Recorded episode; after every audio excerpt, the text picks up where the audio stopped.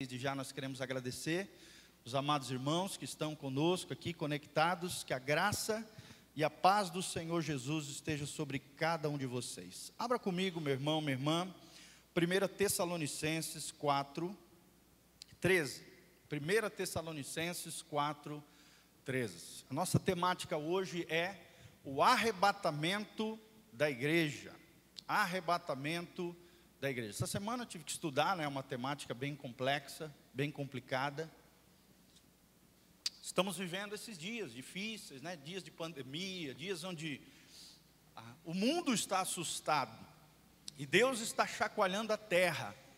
Através de toda essa pandemia, o homem está percebendo que ele não é superpoderoso, que ele não está acima do bem e do mal, que ele não é autossuficiente, nós temos aprendido com toda essa pandemia, Deus colocando o homem de joelho e fazendo o homem entender que ele não é a medida de todas as coisas, ele não é o centro do universo.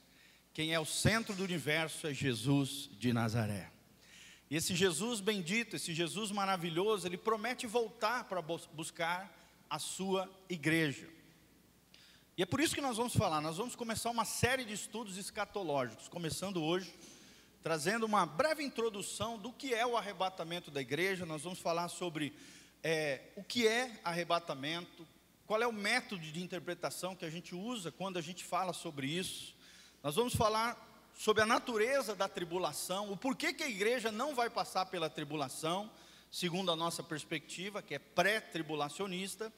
Nós também vamos entender qual é o propósito da tribulação, quais são as distinções entre Israel e a igreja algo que causa muita confusão na vida de várias pessoas e assim por diante. Nós vamos tratar temáticas muito importantes, relevantes, talvez algo novo, que você nunca ouviu, mas tem certeza que você será tremendamente abençoado. Melhor texto sobre o arrebatamento da igreja, a meu ver, como pastor, é esse lindo trecho do apóstolo Paulo, a primeira carta de Tessalonicenses 4:13. Então abra aí comigo, 1 Tessalonicenses 4:13, todo mundo achou? Quem achou, dá glória a Deus. Quem não achou, fala misericórdia. Glória a Deus. Vamos lá então. Aqui, só para vocês entenderem, Paulo, primeiro no capítulo 4, ele fala acerca da santidade, da santificação, da consagração, porque sem ela ninguém verá o Senhor. Mas logo em seguida, ele fala isso do versículo 1 ao versículo 11. Toda a carta de 1 Tessalonicenses tratam de diversos assuntos da igreja né? Por exemplo, resumidamente aqui, vamos passar rapidamente. O capítulo 1, ele, ele, ele começa né, fazendo uma oração, pedindo aos irmãos que tenham prudência dentro do Evangelho, no trato com as pessoas, com o testemunho lá fora. Depois ele vai saudando as igrejas, os irmãos que estão trabalhando em prol da obra do Senhor. E, e aí começa com ações de graças. Depois ele fala né, do seu ministério de cooperação com o Evangelho e quais são os irmãos preciosos que também estavam ajudando ele ali nesse trabalho tão lindo na igreja de Corinto. Logo em seguida, no capítulo 2, ele fala sobre o proceder fiel dos irmãos que estavam em Tessalônica, diante das tribulações, como eles têm sido fiel, né? como eles, eles têm buscado ao Senhor, a presença do Senhor, e para nós também é importante isso. E, e aí ele vai demonstrando o seu amor, o seu carinho, por esse ministério tremendo, por essa igreja tremenda que se encontrava na cidade de Colossos. Depois ele fala sobre as boas notícias que ele mesmo, o apóstolo Paulo, havia trazido, as boas novas do Evangelho, a transformação de Deus na vida das pessoas. A oração de Paulo por Tessalonicenses é muito linda ali no 3,11. E no 4, como eu falei, ele começa a falar uma exortação prática sobre a santificação e a honra. Nós precisamos entender que sem santificação, sem consagração, ninguém verá o Senhor. Amém? Será que você é uma pessoa santificada, consagrada diante do Senhor? Santo aqui, irmãos, não está falando de perfeição, de alguém perfeito que não erra, impecável, incorruptível. Não. Santo aqui está falando de alguém que se consagra, de alguém que tem o coração em arrependimento de alguém que se considera pecador e se apega à graça de Deus, à misericórdia do Senhor, à compaixão do Senhor, de alguém que leva Deus a sério, de alguém que escuta a palavra e fala: quem precisa mudar sou eu. que busca cada dia melhorar a sua vida e se tornar mais semelhante com Jesus. Isso é santificação do ponto de vista de Deus. Amém?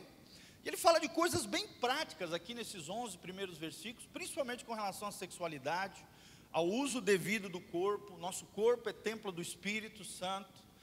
Ele no versículo 3, ele diz: "E esta é a vontade de Deus, a vossa santificação, que vos abstenhais da prostituição, da imoralidade sexual, e que nós nos consagremos ao Senhor, que não defraudemos alguém, que lidemos com o nosso corpo em santificação e honra diante do Senhor, e ao mesmo tempo, cada dia mais nos consagremos a esse Deus, para que aí então venha o versículo 13, que nós vamos falar. Do 9 também até o 12, ele fala sobre o amor fraternal, a prática do amor fraternal, de como é importante, dentro desse processo de santificação, sabemos nos relacionar também com as pessoas, tá bom?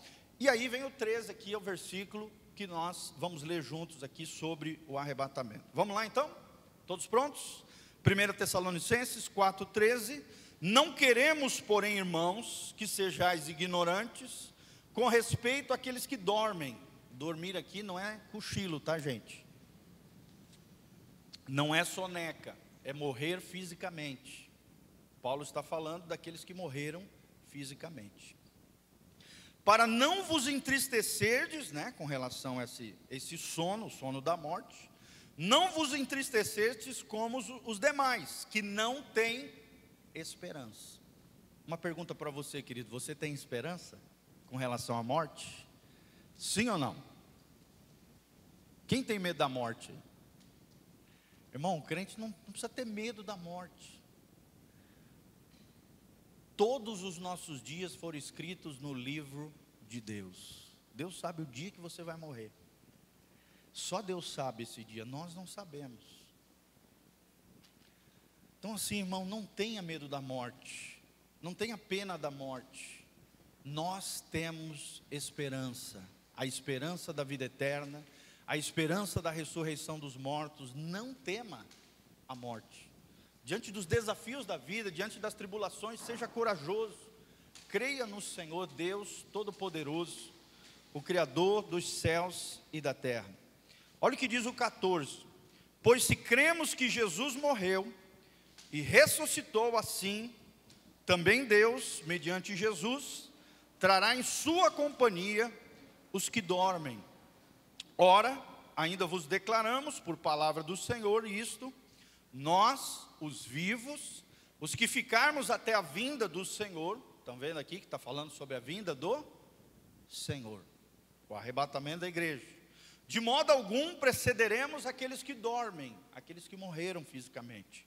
Porquanto o Senhor mesmo, dada a sua palavra de ordem, então uma palavra de Deus tem que ser liberada no momento do arrebatamento da igreja. Ouvida a voz do arcanjo, ou seja, um arcanjo vai fazer essa declaração profética, ouvida a voz do arcanjo e ressoada a trombeta de Deus, descerá dos céus e os mortos em Cristo ressuscitarão primeiro. Depois nós, os vivos, os que ficarmos, seremos arrebatados juntamente com eles entre nuvens para o Senhor do Senhor, para o encontro do Senhor nos ares. E assim estaremos para sempre com o Senhor. Consolai-vos, pois, uns aos outros com estas palavras. Amém? Então, assim, queridos, a palavra sobre o arrebatamento não é uma palavra para gerar pânico no seu coração. Pelo contrário, é para gerar esperança. Paulo está falando isso. Nós somos daqueles que têm esperança.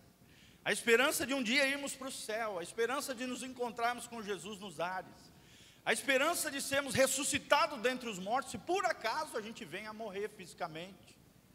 A esperança de ouvir o soar da trombeta e subir em glória para encontrar com Jesus no céu. Queridos, eu não sei vocês, mas eu anseio ardentemente esse dia. Você também? Levanta as duas mãozinhas para os céus comigo e fala assim: Senhor, eu quero subir para a glória. Fala assim: Senhor, eu quero me encontrar com Jesus de Nazaré, no